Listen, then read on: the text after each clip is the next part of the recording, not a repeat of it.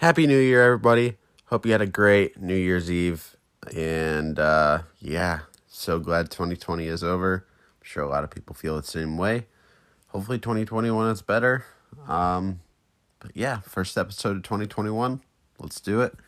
Uh, topics today. Going to be talking about a few uh, few Netflix movies as well as uh, one movie that you can rent right now as uh, theater at home. Um, those movies are We Can Be Heroes um, from director Robert Rodriguez, who did like Spy Kids and stuff like that. Uh, Midnight Sky, actually directed by uh, George Clooney. Don't know if this is his first time directing or not. Um, but yeah, he's also starring in it, which is also a Netflix movie. Um, there's The Trial of the Chicago Seven. Um, yeah, I'm very excited to talk about that one. Also, a mockumentary from Netflix called Death to 2020. And the theater at home movie is called Greenland and it stars Gerard Butler. Um, yeah. And then aside from the movies, I'm also going to be talking about Cobra Kai season 3. Very excited to talk about that. Um, and before any of that, I'm going to be talking about my top 10 favorite movies of 2020 as well as my most anticipated movies of 2021. So, yeah, once again, Happy New Year, everybody. Let's get into this episode. It's 106 miles to Chicago. We got a full tank of gas, half a pack of cigarettes. It's dark, and we're wearing sunglasses. Hit it.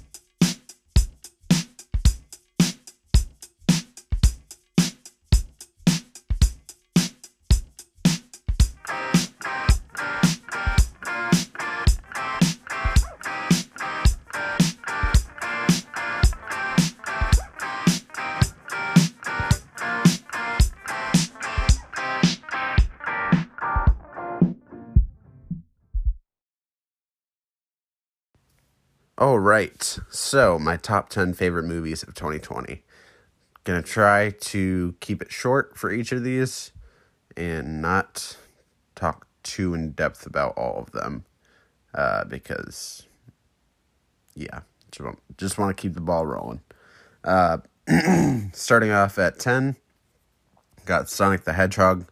We all know about the first trailer where Sonic looked like goddamn Steve Buscemi or some shit, and it was awful. And a bunch of people on the internet were just like, you know, agreeing with each other, like this shit is bad. And so they actually changed it. Um, which part of me wonders if that was a publicity move to get people to watch it if they redid the animation. Um, but I don't know. Could be, maybe not. Um, but who knows? I guess the studio executives know, and they're probably going to take that to the grave if that is a true conspiracy. um, obviously, stars James Marsden as Tom, uh, Ben Schwartz as Sonic, which I very much liked. Ben Schwartz voicing Sonic in this, um, and also Jim Carrey as Doctor Robotnik. Um, from the trailers, he, Jim Carrey didn't seem great as that character. He looked very over the top, kind of doing a little bit of the same thing that he does a lot, just like kind of being a little bit like Will Ferrell and being loud and trying to pass that as comedy. But no, I actually really liked Dr. Dr. Robotnik in this, even though he was over the top. Um, he was very much meant to be. Uh, and I think Jim Carrey was a very great pick for that character. Um, yeah, overall, it's not my favorite movie ever, but in terms of this year, when a lot of movies really weren't released um, that I would fully enjoy, because I, I gotta be honest, I it was wasn't easy making this list. Um, and where to put everything. Um, but yeah, let's keep it rolling. Uh, number nine, got Birds of Prey. I really do like this movie. I've seen it a lot of times now. Um, out of all the DC movies, it's the one that I feel kind of tries to do its own thing. A lot of people could can easily compare it to Suicide Squad, but it's it's a lot more than Suicide Squad.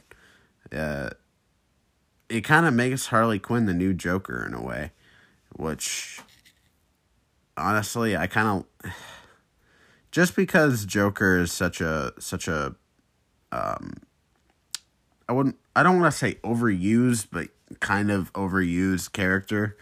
Um it's nice to see Harley you know kind of get the spotlight a little bit more. I I think that she uh especially being played by Margot Robbie is she's such a great character and uh I also really love the Harley Quinn uh, animated series with Kaley Cuoco playing uh, Harley Quinn. That is such a great show, and I very much recommend it. Um, so yeah, go check that out. I believe it's on HBO Max. Um, but yeah. Uh, one thing I will say is the budget for this movie seems not very high, and it shows in a few parts with certain effects, digital effects, and also costume design. I really did not like the design for Black Mask. Um, although I did love Ewan McGregor in that movie. O- overall, I really loved the cast, and they all had great on screen chemistry. So it's a great movie overall, but it has a few flaws. Um, but I put it ahead of Sonic the Hedgehog because it's just a bit better of a movie, better a little bit better writing and stuff like that, and um, definitely a movie I've watched more than Sonic. Not to say Sonic is bad, or not even to say Birds of Prey is bad because you know there's other movies ahead of this, but you know it's just a top ten list, you know you, you kind of know how these things go if you're used to watching top tens or listening to them. But um, yeah, let's keep it rolling. Uh, at eight, I have Netflix, the Netflix original film Mank. Um, I recently watched this very recently, uh, and loved it to death. I well, in my initial review, I didn't quite know how I felt about it. I knew I liked a lot of aspects of it, but I don't know, just something about it. I was like, ah, there's just not a whole lot that goes on, I feel like. And certain aspects are kind of hard for me to understand in terms of the lingo of filmmaking and also politics as plays a big part in it. But other than that, this movie I still haven't been able to get it out of my head since I watched it. Just a lot of parts of it and just the way it was made.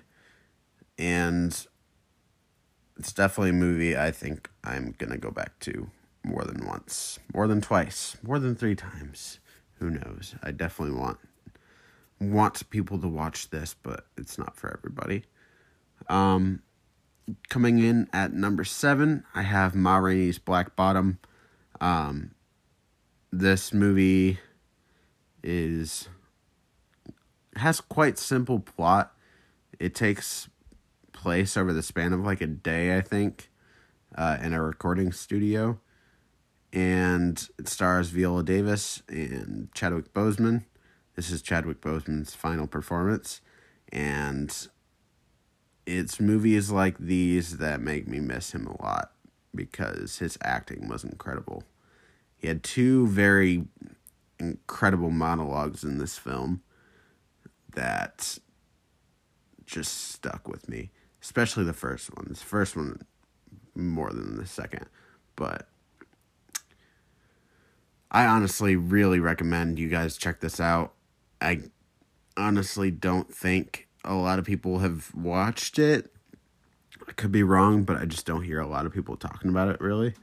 Um, especially since it kind of came out like pretty recently around the holidays. A lot of people kind of don't watch any new releases, especially ones that aren't like, you know, huge shows or movies or stuff like that.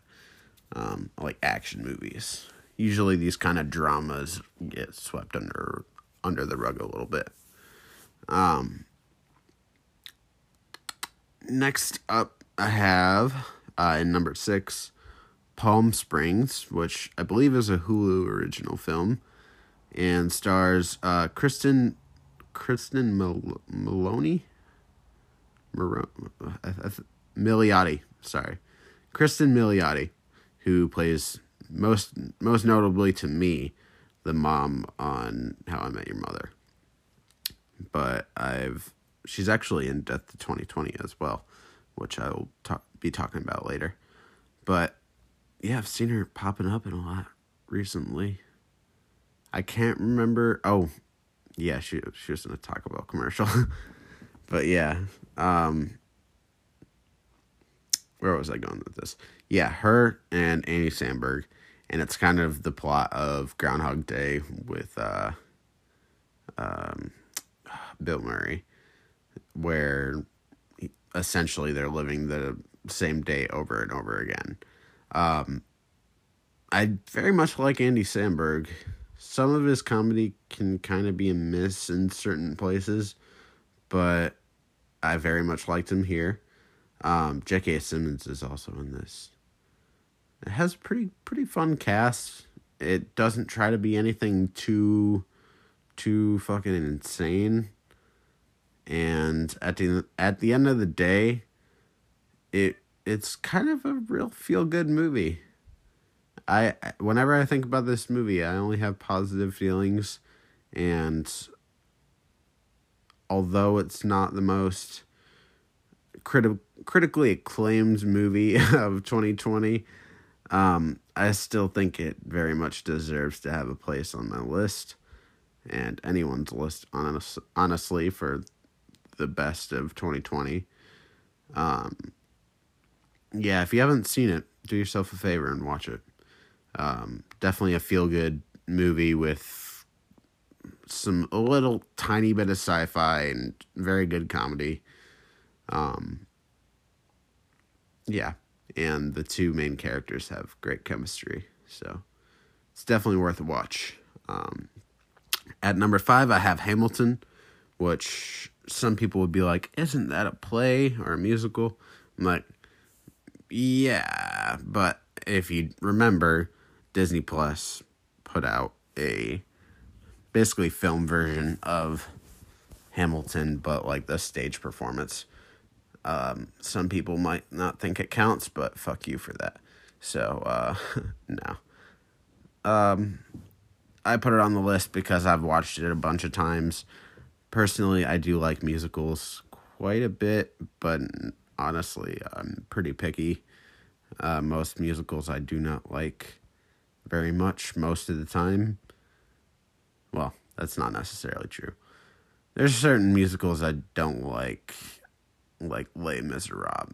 I've watched some of that and I'm like, this is fucking depressing. But um, yeah, Hamilton. It's just so creative. Lin Manuel Miranda is a fucking genius, and it brings a whole new meaning to fucking to musical, not just musicals, but almost like bringing a whole new meaning to history in a way. Um, I know it's not com- not very accurate with a lot of stuff, but it makes it its own and kind of brings out certain aspects of that time and those people that can be applied to today. Um, and also, a bunch of the songs get stuck in my head they're very fucking catchy. If you haven't watched this, please, please, please do yourself a favor and watch Hamilton. Um, I love Mamma Mia. That's my favorite musical. Hamilton is a very, very, very, very, very close second, almost taking the first first place spot. But I just love Mamma Mia for some reason. So, yeah. Um, next up, I have The Invisible Man at number four. This movie, I haven't watched in a bit, but this is how you do horror slash suspense very, very right. Um, and trying to do something you, you know that's an old concept like frankenstein or or uh, you know here the invisible man. Um yeah you have Elizabeth moss in this. Uh, i believe uh, i can't remember her character's name at the moment but she is basically in this abusive relationship with this really rich guy and uh, he ends up quote unquote killing himself but really, uh, well, apparently to well, not apparently, but according to to her, she thinks that he's not actually dead and that he found a way to find turn himself invisible and just fucking terrorize her. Um, the people around her definitely don't believe her. Definitely think she's crazy, but yeah, the audience definitely gets to find out over time if she actually is crazy or not, which I'm sure most people can assume the answer is no, she's not crazy. um, it's kind of obvious, or else there re- really wouldn't be too much of a movie. But it would be kind of interesting to get a movie where somebody thinks there's somebody invisible, like, you know, messing with them and terrorizing them. And no, they're just crazy, but it really makes you think that uh, that there might be somebody there. That'd be a cool idea. Which they've already kind of done shit like that with like a beautiful mind a little bit, but that's not a horror movie. Um, I would want I would I would want to do like a psychological thriller slash horror. You know what? I'm gonna stop talking right now because maybe I'll actually write that someday. but um, yeah, sorry for rambling. It's such a great movie though. If you haven't watched it, I really highly suggest it unless you don't like scary shit, which I can understand. But even then it's like you know what? You should still watch it though. um next up number 3, I have The King of Staten Island. While this movie has a lot of flaws, I've watched this movie so many times to the point where I pretty much got sick of it. Um, and there's there's definitely a lot of flaws in it, but it has a lot of fucking personality. It's funny, it's heartfelt, and it's fucking real. I like Pete Davidson in the movie. I'll, I wouldn't say a lot of people, but people kind of shit on Pete Davidson for being like the one note kind of stoner guy. I get that. But I don't know. There was just something that he really brought to this film that I was like, shit, dude. I mean, I don't know, man. There's there's definitely spots where it's like, yeah, he doesn't really convey other emotions other than like kind of being high sometimes, but like when he when he has a serious moment, it's real and it fucking it it gets me every time. Um, the scene in specific, uh, the scene specifically that I'm talking about is when he's talking to his mom uh, later on in the movie. For those of you who haven't seen it, I won't spoil it, but yeah, I would definitely say you guys should check it out. Uh, at the number two spot, I have The Trial of the Chicago Seven uh, which I literally just watched yesterday. So I'm surprised that I put it on here. But yeah, just the fucking characters in this movie and the people that play them are so fucking incredible. And uh, also, I'm a sucker for period pieces. I haven't said that in this episode, but I've said that before on this podcast. So uh, that's another reason why it's on the list. I also very much enjoy courtroom dramas, uh, even though I uh, uh, kind of shit on them, um, shit on the people that that watch them. but um, yeah, I gotta be honest. This movie had me fucking. My heart sank in so many parts for these people, specifically um, Yahya Abdul Mateen's character, which I'm trying to remember his name right now. Where's my notes for that? Let me look. Um, Bobby Seale. Yeah. Um, I forget what. I believe this took place during the time of uh, the Vietnam War. Can't remember exactly what year, but uh, I think it might have been like 60, uh, late 60s that this movie took place, maybe early 70s. Um, and these characters were basically trying to protest the draft.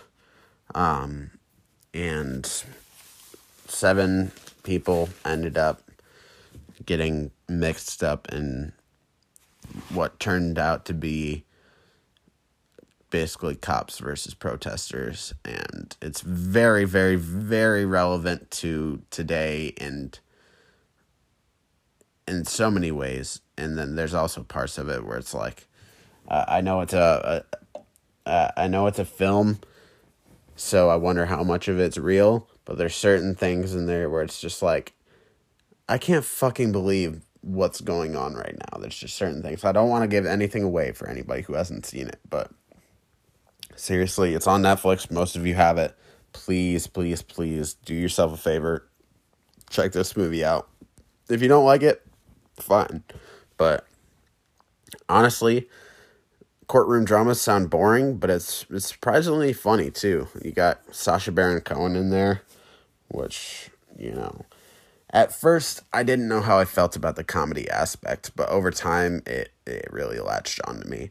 So, um yeah, I'm honestly just gonna uh, count that as my review for Trial of Chicago Seven, because um, I think I definitely talked about it enough. Um, so there you go. All right, bet you're wondering what's at my number one spot. Um, yeah, I gotta be honest, it's Disney Pixar's Soul. Um, this movie is fucking incredible and I don't think people appreciate it enough yet. Uh, I think it might be one of those that that people start to appreciate over time, or maybe it's just going to be one of those that you know falls falls or gets swept under the rug a little bit. Um, I hear a lot of people praising it, but I think that it's not gonna, you know, become as classic as the other Pixar films, which is sad for me, but also it's like all right, I can kind of just hoard this for myself a little bit. Um, not to say that other people don't like it, because obviously I just said that a lot of people have been praising it, but it's just, it's so, I hate to just like say deep and not just like, well, philosophical rather. It's very philosophical. Um, it's very, uh, it's very mature for a Pixar movie. It's definitely the most mature Pixar movie yet. Um, and yeah, it's honestly right up there with like Inside Out and it can it's basically if Inside Out and Coco combined and then just made this like oh it, it's gorgeous but it's still its own thing and uh, also i really love jazz music so uh, Whiplash is one of my favorite movies, and I constantly listen to the soundtrack. So having jazz music in this movie just made me love it even more. Um, character of Joe was great. Love Tina Fey as twenty two, and it's just something so different from what Pixar has done. And I just appreciate so many different things about it. Um, yeah. There's there's my top 10 of uh 2020 wonder what you guys think. Wonder if you guys agree with me in some spots or disagree with me. Um i would definitely like to hear if you guys uh have a difference of opinion. I'm sure most of you do Um, I'm sure not every list is the same out of out of so many people, but um, I'm sure I'm sure there's people out there that are like, oh yeah, I I uh I definitely didn't like half the movies on this list. Fair enough, you know. But also, not a lot of movies came out this year. Um, well, a lot of movies came out this year, but the ones that I usually flock to kind of got delayed a little bit. Maybe that was a good thing. I don't know. But hopefully uh hopefully this year brings in a lot of fun movies. Uh, which brings us into our no- next subject. Uh, my top 10 most anticipated films of 2020. Uh, or not 2020, 2021. Um, yeah, so let's just do that right now. Um, at number 10, I have Top Gun Maverick. Uh, very much looking forward to this movie simply because Tom Cruise is definitely going to deliver some amazing stunts. That's what I come to Tom Cruise movies for is to see what crazy shit he does this time. Um every every movie Tom Cruise has been a part of over the last like probably I want to say like 5 or 6 years or so ever since Ghost Protocol. I want to say that like all his movies have been very very good from what I've seen other than The Mummy. That movie was a piece of shit. Um Jack Reacher, I believe, is the name of the other two movies he was in. Those are okay. Um, I I think that was him. I'm pretty sure. It was either that or fucking uh, Chris Chris Pine. Yeah, I don't know. But definitely looking forward to this. I like the original Top Gun. It's not one of my favorite movies, but I still very much enjoy it. It's a classic. Uh, also, uh, Miles Teller's attached to it, so excited to see him. It's going to be playing Goose's son. I don't know. It should be a fun movie. It's going to have great stunts and just like stunt work, stunt um, filming. Just from the trailer alone, it looks like it's going to be a visual masterpiece. So I'm very much looking forward to it for that reason alone. Uh, so that's why it gets on this list. Uh, next up, got The Eternals at number nine. Um, I gotta say, I'm not 100% certain if this movie is gonna be good or not. I, I, I tr- have faith because it's Marvel, but I just, it's kind of like Guardians of the Galaxy before Guardians of the Galaxy came out. It's like, I don't know these people, and this seems like a weird premise. Don't know if I'm going to like this. So I'm hoping that I will like this, uh, just like I liked Guardians of the Galaxy, or if not that, then more. Um, I like the names attached to it, specifically Richard Madden, um, who was on Game of Thrones as uh, uh oh, shoot, oh, fuck. What was his name on that show? God damn it. God damn it, Bobby. I honestly can't remember now, and I don't feel like looking it up. But you know who I'm talking about if you've watched Game of Thrones. He was one of the Stark children. Um, fucking loved him on that show. He was one of my favorite characters. Um, still watching that, by the way. But I'll get through it eventually.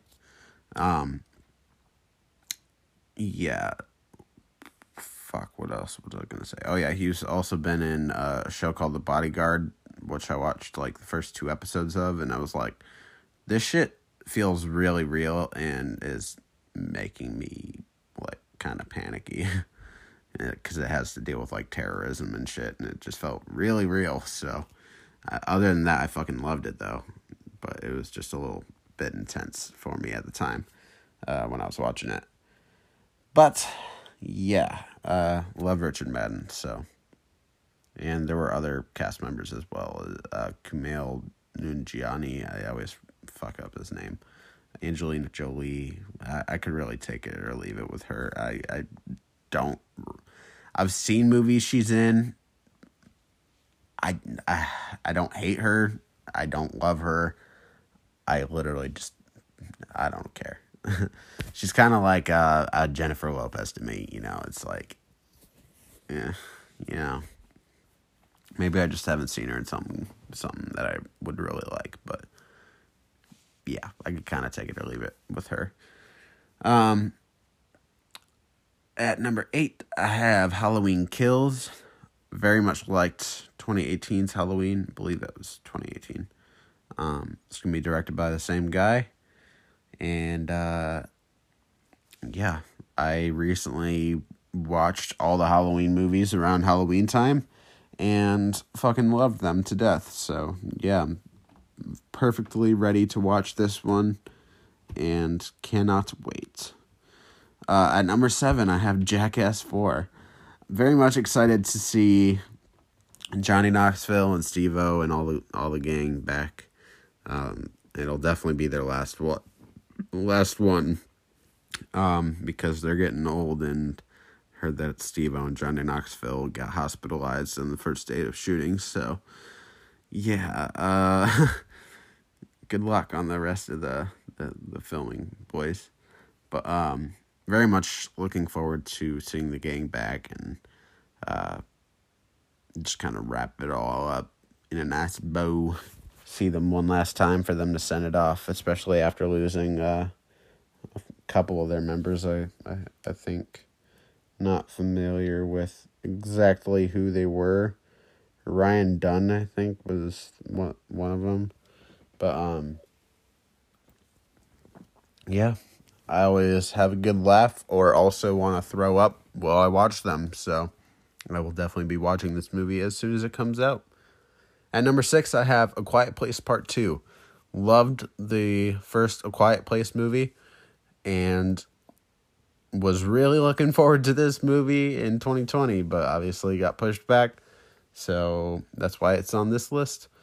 Still looking forward to it. Looking forward to them expanding the universe a little bit and kind of you know, seeing what the rest of the world is like. Maybe not the rest of the world, but what other places are like other than just their farm and the small town they live near. Great movie. If you haven't seen the first one, go check it out. At number five, I have Black Widow. Very much looking forward to this. Um, finally, Black Widow gets her own solo movie. Uh, I like the casting in it with uh, Florence Pugh and David Harbour forget the mother's name in that, but um, hopefully it'll be a good movie. I have I I think it will be, but I'm still not entirely sure. Uh, I'm really not sure with any of the Marvel movies. It they could end up bad. I'm just hoping that they won't. so, yeah.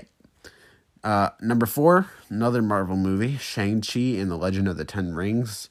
So much anticipation for this movie because I love shit like Bruce Lee and like just fucking martial arts kind of things right now, especially because of Cobra Kai and shit like that. I'm just really on a fucking martial arts kick right now. no pun intended. But this movie should be fucking cool. Um, I always love good stunt work, so I think that movie will really deliver with that stunt with stunt work and you know just action in general. Um, not familiar with the character at all, but just knowing that there's you know cool. I don't know if it's kung fu or what specific martial arts they use in it, but anything with martial arts, I usually will be like, okay, I want to watch this. um, so yeah, very excited for that. Even more than Black Widow and Eternals. Um, at number three is In the Heights, which is based on another uh, musical by Lin Manuel Miranda. As that, as far as I know, it's by him. Um, and he is going to be directing this film, I believe, and he wrote it. And uh, yeah, I don't really know the plot. I know it's about like uh, equality and stuff like that, and having to do with race. Um, other than that, I'm I really don't re- quite know what to expect from it, but I do know it's a musical, and just based off of the trailer I saw, it got me very emotional and uh, yeah, it just seems like a really, really good, good musical that I'm gonna fucking love just as much as Hamilton. Um, hopefully, if not more. All right, numbers two and one. All right, these are the big boys. At number two, I got the Suicide Squad. That's going to be directed by, well, is directed by, uh, um, why am I blanking on his name? Why am I blanking on his name? I know his brother's name is Sean. God damn it. Why am I struggling so much? Gunn. James Gunn. There we go. Knew I'd get it. uh, this is going to be directed by James Gunn, who did the Guardians of the Galaxy movies. Um, and just based off of Guardians of the Galaxy, the Guardians of the Galaxy movies, and also the people attached to this movie, I'm just fucking pumped. Uh, can't wait to see what's in store for it. I know this is probably going to be the best DC movie ever. Uh, Man of Steel is my favorite DC movie. This might surpass that, hopefully. Um, just sounds like it's going to be a fucking fucking thrill ride of a movie. Pretty sure it's gonna be rated R. Great cast: Idris Elba, uh, Margot Robbie. Also, Pete Davidson is in it, so that'll be interesting to see him in kind of a superhero, well, more anti-hero, but you know, like a superhero action film. He has never really done that before, so should be interesting. Um, but yeah, just all all everything attached to it, like all the people attached to it, and you know, uh, from what I've heard so far, I'm just, just so fucking excited for this. So, yeah, very much looking forward to that. But at my number one pick for my most anticipated movies of 2021, the most anticipated movie is Spider Man 3, um, directed by Sam Raimi and starring Tobey Maguire. No, I'm kidding. um, obviously the one with Tom Holland that's gonna have hopefully uh, probably Andrew Garfield and Tobey Maguire. While I am very very very nervous about you know them overstuffing this movie like they've done before with Sam Raimi's Spider-Man 3 and The Amazing Spider-Man 2 sometimes too much is just ugh, it's just gonna. I don't know. I don't know. I'm nervous, but I'm also so fucking excited because Spider Man is my favorite superhero. Honestly, probably one of my favorite, if not my favorite, characters in all of all of cinema and comic books and shit, and TV and just all that. But yeah, there you go. That was my top 10 favorite movies of 2020 and my top 10 most anticipated movies of 2021. That took quite a while to get through, but we'll keep trucking right along. Uh, all right. Now I'm going to talk about a few movies, uh, and then after that, we'll get into Cobra Kai season three. Uh, first movie I'll talk about is let's go with Death to 2020. So this is a mockumentary that came from Netflix, and uh, it stars. Hold up, Samuel L. Jackson as as Dash Brackett, Hugh Grant as uh, Temison Foss, or Tennyson or Temison, can't tell. Uh, Kumail Nanjiani, no, I always say it wrong, as Bart Multiverse, Tracey Ullman as the Queen. Samson Kayo as Pyrex uh, Flask, Diane Morgan as Gemma Nerrick, uh, Kristen Milioti as Kathy Flowers, Joe Keery as Duke Goolies, Lily Sullivan as Amy, uh, Angel, Angelo Irving as Boris Johnson, Leslie Jones as Dr. Maggie Gravel, and Lawrence, Laurence Fishburne as the narrator. okay, I'm gonna be straight up with you guys.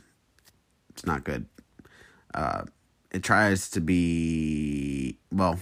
It, it's funny, but there's just things that do it better. I feel like, and at this point, it's just like, yeah, we get it. 2020 was bad, and also we're making all the same jokes about toilet paper and shit. And it's just like, yeah, we all fucking know. No fucking shit. I get that you're trying to make something funny out of it in a mockumentary, but at the same time, it's just like, this feels fucking redundant and unneeded. And you know who did it better? Andrew Schulz, literally a week before, uh, with Andrew Schulz saves the world or America or some shit. He really made something funny, kind of an ode to 2020, kind of more of a fuck you to 2020. Um, so yeah, I recommend you go check out Andrew Schulz before you check out this. In fact, I actually recommend you don't check this out because it's not really worth your time. But if you're like me and you saw the cast, go ahead and check it out. Also, I left out uh, Lisa Kudrow as uh, Janetta Grace Susan. yeah, certain jokes in this, and like, it's kind of fun having these characters play like, uh, uh, just like over the top kind of versions of the people that you see in the world these days, like doctors and scientists and rich people and uh, politicians and uh, you know literally monarchs. And also karens. Kristen milioti is basically a karen in this uh, that's one thing i will say that shit was hilarious. But other than that this movie or yeah i guess i would call the movie it's only like an hour and 10 minutes. Um, but it's uh, not not my favorite. Uh, again, you know, Andrew Schulz did it better, and uh, kind of just touches on the same fucking jokes that everybody's making about 2020. So it's not very original. Um, there's a lot of work put into it. It feels like so. Uh, they were probably just like, well, shit, a bunch of people already did this, but guess we'll put it out anyway because it has some big names in it. Um, but yeah, that really doesn't get it too far. At least not for me, but I'm sure other people might flock to it. But that was me crumpling up my notes for that. Uh, yeah, just skip it. um, yeah, now I want to talk about the Midnight Sky. Uh, this movie is directed by by George Clooney, which I'm not sure if this is his directorial debut or if he's directed before. I think he might have directed before. Uh, and the screenplay is by Mark Smith. Cast uh, George Clooney as Augustine, Felicity Jones as Sully, uh, David Oy Oil Oilo oh, oh god. Oilo Oil Oil Oilo Oilo David Oilo Hopefully I'm saying that right as uh, Adewole. Hopefully, I'm saying his name right. A D E O W L. Oh, oh my God, I'm an idiot. A D E W O L. Um, some interesting uh, named people here. Uh, especially Augustine. It's like, wow. I mean, that's kind of a cool name. I can't lie. Uh, Tiffany Boone as Maya. You got Kyle Chandler as Mitchell, which, based on his name, I don't recognize him, but I'm like, oh yeah, it's the dad from Super 8. Okay. um, and then the fuck kind of name is this? No offense, but K Kale. It's it's like they tried to name her Carolyn, but they had dyslexia or some shit. It's C A O I L I N N. It's like K Carolyn. K K K. I don't know. Car- Car- I'm just gonna say Carolyn for the sake of my own fucking sanity. Carolyn Springall as Iris. Um, yeah, there's a few other characters in here, but they're not really main characters. Um, takes place in 2049, and there's a vague uh, nuclear just like fallout all over Earth. Uh, that they dev- definitely don't really like explain or anything like that, but like you know what happened, which was which was kind of cool. Um, it's like, oh yeah, this fucking globe, fucking just extinction event. Uh, we're we're gonna allude to it, but we're not gonna show you any of it because it's like, yeah, why would we do that? um, a lot of people aren't gonna like this movie because it's very slow, and uh, not not really a whole lot happens. Um, however, I I enjoyed this movie more than I. Th- oh, well, not even that. Because I didn't even watch like a trailer or anything going into this. I was going in completely blind all I knew was that it was based on a book. Um, but I mean, man, uh, basically what what we start off with in the movie is George Clooney's uh, character Augustine is in this uh, basically like uh, satellite kind of base area in the north near the North Pole uh, he's all alone there. Although he figures out after a bit, he's actually not all alone. There's a little girl there named Iris. So he needs to get in contact with a team of astronauts up in space to hopefully get this little girl to safety because uh, Augustine is an older man and dying of what seems like cancer or something like that. He's very sick. Um, there's a little twist in the in the end here that I I saw coming from the beginning. Not gonna say what it is, obviously, but uh, I saw it coming. But at the same time, I was like, I could be wrong about it, but I think this is where this is going. But even if this is where it's going, I'm still enjoying this overall. It's not the best movie, uh, obviously, because it's not on my best of 2020, but I don't know. It's not bad. I, I enjoyed it for what it was. It wasn't a whole lot, but it was visually very, very nice to look at, especially in the parts where they were on the space station. Those scenes were very cool. Any scene in space is going to be cool to me, honestly. It doesn't take a whole lot to impress me sometimes. But, um, yeah, I mean, it's not the best movie, again, but it's worth a watch. Um, and I think I might go back and watch this at some point in the future. Next movie I want to talk about is We Can Be Heroes, which is written and directed by Robert Rodriguez. It's a Netflix original film. Stars Yaya Ga- Gos- Gosselin as Missy Moreno, Leon Daniels as Noodles, Andy Walken as Wheels, Hala Finley, hopefully I'm saying that right, as Ojo, or I think it's Ojo. Or, is it Ojo? Oyo? I think it was Oyo. I, I can't fucking remember. Lotus Blossom playing aqua, acapella. Uh, Dylan Henry Lau playing slow mo, which you're not going to recognize any of these kids, to be honest, but I'm just giving them credit anyway. Ange Diaz as Face Maker.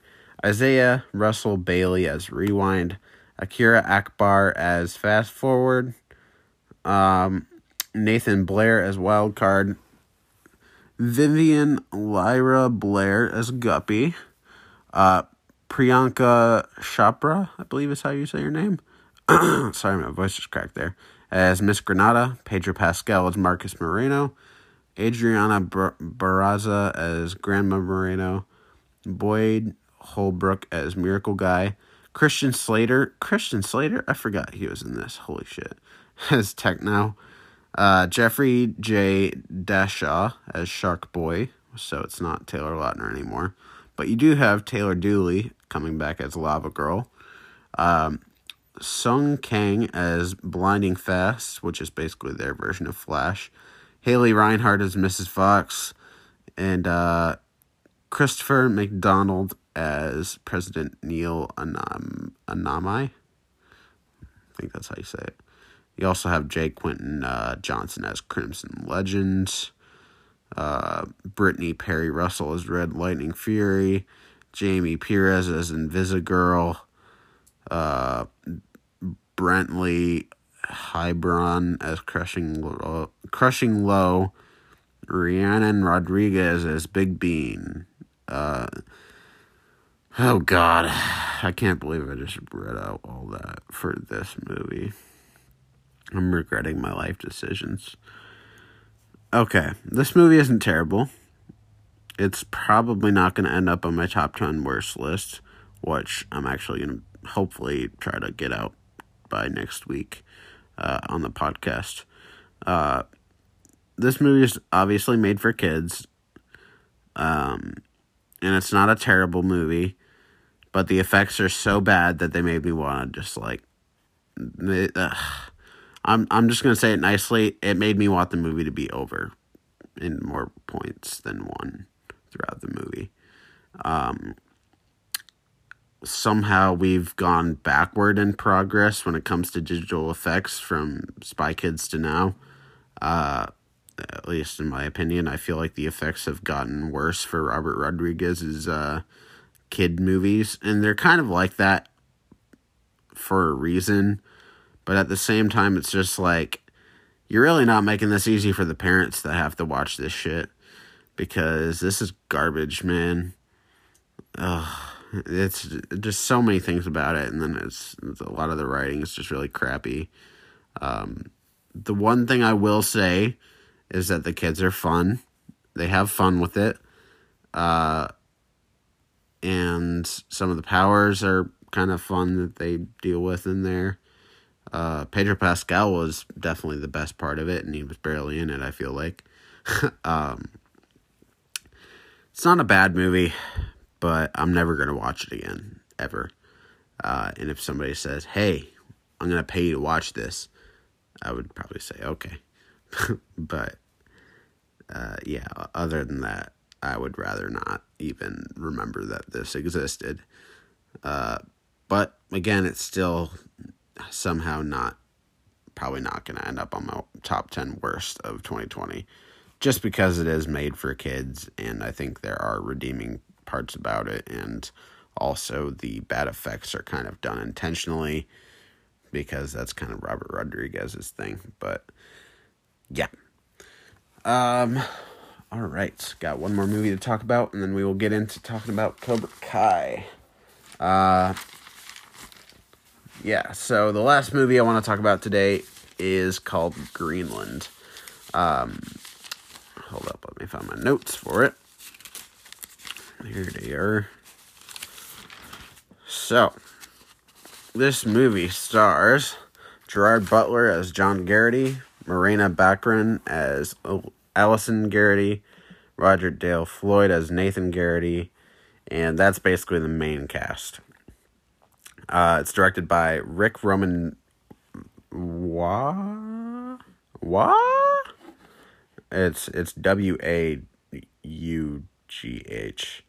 I think it's Wah. Okay. Written by Chris Sparling.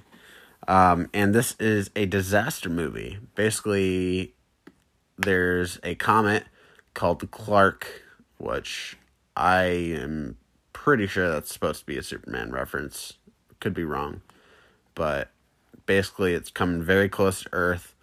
Uh, and John Garrity ends up getting a presidential alert on his phone to get him, his wife, and his son to a secret uh, top a top secret bunker uh, for safety because as you will see in the uh, in the beginning well towards the beginning of the film they're all around the TV and that's when it all starts.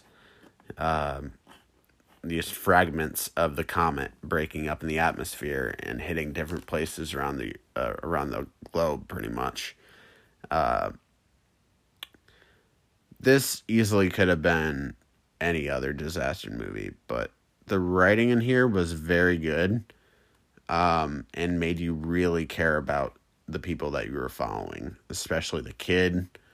Like, loved the kid in here. They, uh, Double Toasted has a really great review of it and is actually what made me watch this movie. Um, and it almost one of my best of 2020 lists, but I, uh, eh, it's it wasn't quite there for me, I guess. But I still fucking enjoyed the hell out of this. For being a disaster movie, they do a really good job at making the humans sympathetic, which often doesn't happen in these disaster movies. It's just like I don't really give a shit about you guys. I just I'm here for the destruction. Which this movie is actually really light on destruction too. Um, which I appreciate they give you really good destruction moments. Um, but it's not just a fucking constant hailstorm of just fiery comments killing everything. Um, yeah, I mean, it's right up there with that movie. I forget what it's called, but uh, the one with Tom Holland while he was young, where there was like that huge wave or whatever. Just like I forget what that's called, but uh, yeah, I was watching some of that and I was like, this is just like too fucking real for me right now and kind of freaking me out. Can't lie, disaster movies kind of freak me out quite a bit. So, uh, uh, this movie definitely did its job.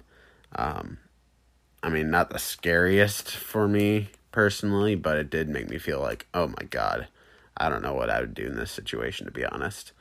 Um, but yeah, there are all of my movie reviews for today. Again, I pretty much covered Trial of Chicago 7 in my uh, top 10 of 2020.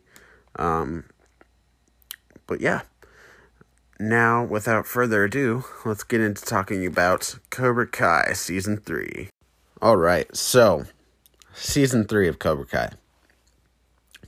Uh, I'm not going to go over the cast of anything really uh, like I did for the movies and shit like that. Just because I really have a lot to talk about with this and just want to get into it pretty much. Um, but most people by now are familiar with Cobra Kai because it came on Netflix, and that's when a lot of people started watching it and started falling in love with it, myself included. Uh, watched it for the first time around September, fell in love with it, binge watched both seasons, and have watched both seasons multiple times now. Um, I've even seen season three, you know, close to two times now. I've haven't watched every episode twice, but uh, pretty close. um, but yeah, basically, if you don't want any spoilers for Cobra Kai, uh, beyond this point, uh,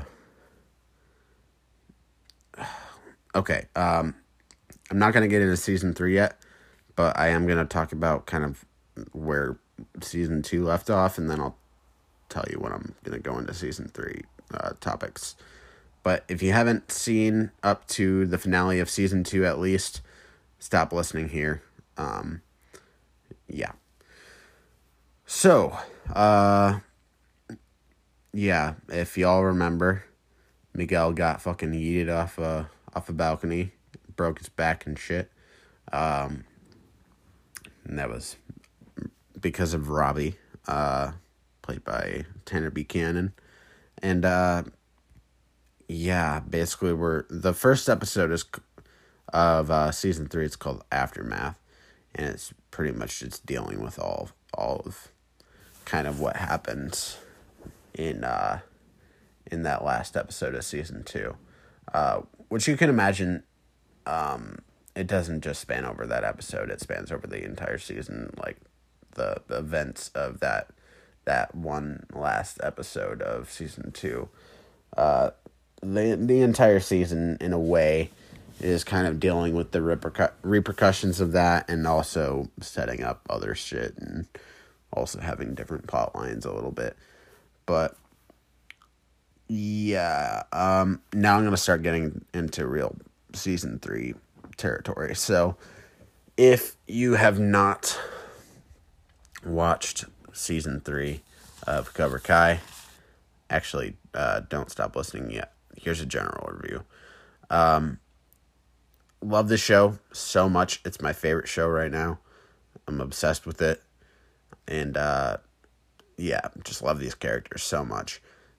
My only complaint is it's getting real fucking real uh real corny and over the top. And a big part of that is because John Kreese.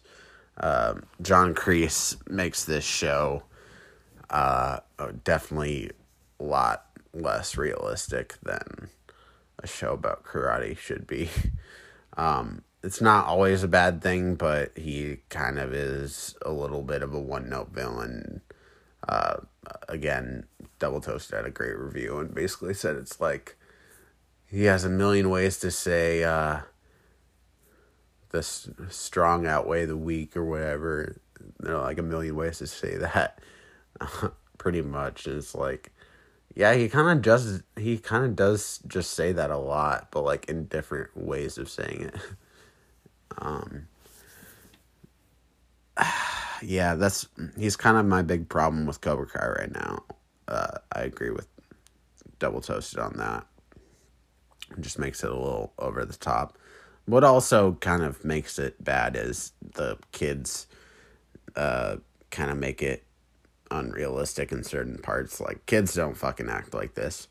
Uh, and then having, like, rival karate gangs and shit like that. Like, it's fucking West Side Story with karate. It's just like, this is getting ridiculous at this point, but I still fucking love it. Uh, I know that any gender can watch this show, but my analogy watching this uh, uh, on the Friday it came out, I was like, this is like a soap opera for dudes. but yeah, I mean, I, I fucking love it still. There's so many things I loved about this season. And uh, if you haven't watched this season, I would say now you should stop listening uh, because I'm going to get into, spoil- into some spoiler territory here. Um, probably not going to talk about as much spoilers as I uh, I thought I was. Maybe I will. We'll see. Uh, but yeah, basically in this season, you know, one thing I really didn't like is well, it's not that I didn't I didn't like it, but it was just like, oh wow, it's super unrealistic. Is how fast Miguel healed. It's just like, you know, they're telling Johnny that he was born to be a sensei, but I think he was born to be a, a physical therapist apparently, because this man works miracles. Um, but I mean, I was happy to see Miguel back up on his legs, you know. After what happened to him, I was, you know, everybody would hope for a speedy recovery, but realistically, it really it went by quick. also with uh Demetri breaking his arm, it's just like for an episode and a half, he has a cast on and it's just like, all right, well, not any not broken anymore. Let's do some karate. It's just like shit. Limbs take a while to uh to heal and shit like that, man. Like months. Possibly even close to a year or years, depending on how bad the break is. Um, you could never walk again, even, which, you know, they talked about that with Miguel and shit like that, but it's just like, yeah, this is completely unrealistic. Uh, but at least it's not a medical show because if it was, it's it would just be like, oh god, this is just horrid and nothing like uh, real life medical anything. um, which is basically just Grey's Anatomy. No, I'm just kidding. I've never watched that show, so I wouldn't know. Um, but yeah, uh, really hate fucking Tory. She's at the beginning of the season, she was like, "Oh, I feel really guilty for what happened, and it's my fault." And I was like, "Yes, it it, it was your fault. You literally came into the school, went on the PA, and started talking like a school shooter. You're a crazy bitch and should be in prison. I'm sorry for acting mean, but she's a crazy bitch and should be in prison. I don't give a fuck if her mom is sick and she has to take care of her brother, and her fucking uh, landlord's a perv." And and she has to work two jobs. That gives her no fucking right to be as fucking ignorant as she is like going in the last episode going over to the Russo's house and starting a fight and literally trying to like fucking murder Sam. It's like what the fuck is the end goal here? What do you think is to happen once you murder her huh? Everything is just to be perfect and Miguel's to be like oh I love you Sam. No you're to go to fucking prison if you don't already go to prison for not even killing her, but breaking and entering and assaulting people, all these people should fucking go to prison. but um yeah, also Hawk just switching sides mid fight. Uh I I found kind of eh. But also they were kind of alluding to it like uh he feels guilty for all this shit. Fine, but at the same time it kind of just felt like uh, oh yeah, mid fight, and just like, oh, man, all right, I've had enough of this. Uh, uh, all right, you know what? Fine, I'll give him the benefit of the doubt, but still, he was kind of a prick for a lot of this this season. Um, and then holy shit, Ali came back for a few episodes, like uh, two and a half, I think, or something like that. Um, really great to see her man, it, any any scene with her in this this season, I found just fucking. She stole the show when she came on. Um, yeah, I was really happy to see her, and I hope she comes back again in the future. But obviously not for like a big role, uh, or like a big part of the show.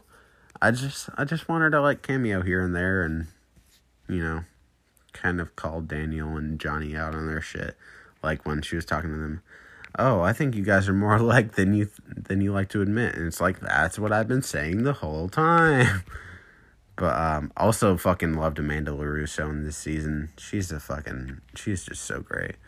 Um then we also went to okinawa with daniel and saw kumiko from the second karate kid film as well as uh chozen and holy shit I just enjoyed anything. Kumiko, like, I was happy to see her and Daniel together talking about where their lives have gone.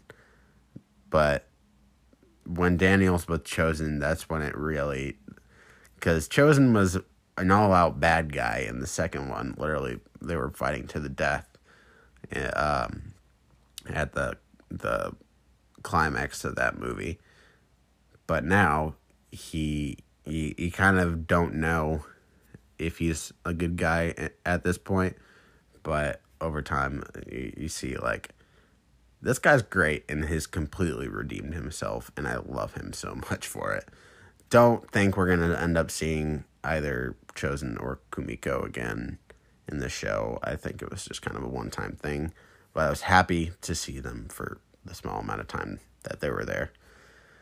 Um I'm trying to think if there's anything else that I really fully want to talk about a whole lot. Because I'm actually going to be talking about Cobra Kai season three more with my friend Dallas at some point during this month. So, kind of saving some of my thoughts for that. Um, so sorry if this isn't like as in depth as, as you would like it to be. But just know that there's more Cobra Kai talk coming in the future. Um, but yeah, um, don't really think there's anything else I want to touch on. Anything else I would want to touch on, I kind of just want to talk about with my friend Dallas. Um, because we both, I was hanging out with them today and we were watching Cobra Kai season three a little bit and both just really talking about it and stuff. And I was like, oh, we really need to do a podcast about this. So, uh, yeah, that's all I got for Cobra Kai today. So uh might not be the longest review for it, but I just kind of wanted to save some shit. I'm sure you guys understand. But um yeah. That is all for today. Um let me plug my social medias. I am on Facebook and Instagram at Pop Culture Podcast. Instagram used to be pop underscore culture underscore podcast, but I changed it to just pop pop culture podcast. That way the Facebook and the Instagram are the same. So once again, that is at pop culture podcast on Facebook and Instagram. I am also on uh, YouTube now.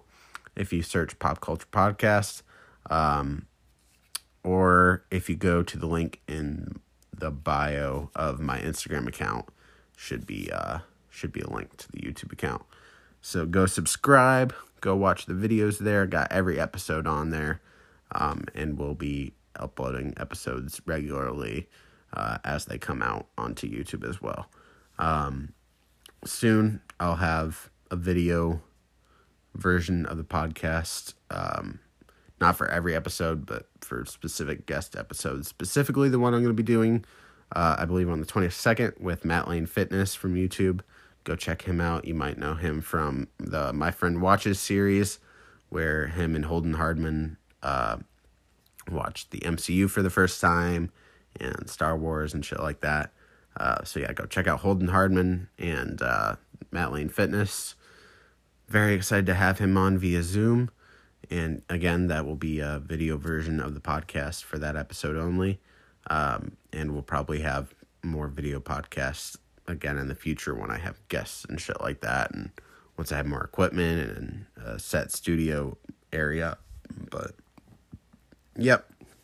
Just kind of putting it together as I go sometimes. Uh, also, on my Facebook, I have a uh, place where you can donate to help me raise money to get more equipment for the podcast. I would very much appreciate it if you went and donated as as little as a dollar. Um, I would I would appreciate no matter what amount you put in. Um, it just helps so I can afford to get mics and cameras and just all this different equipment that I want to get for the podcast so it can be as best as I can make it. Um, thank you guys so much for listening. I'll see you in the next episode. By the way, sorry this episode came out a day later than it than the episodes usually do.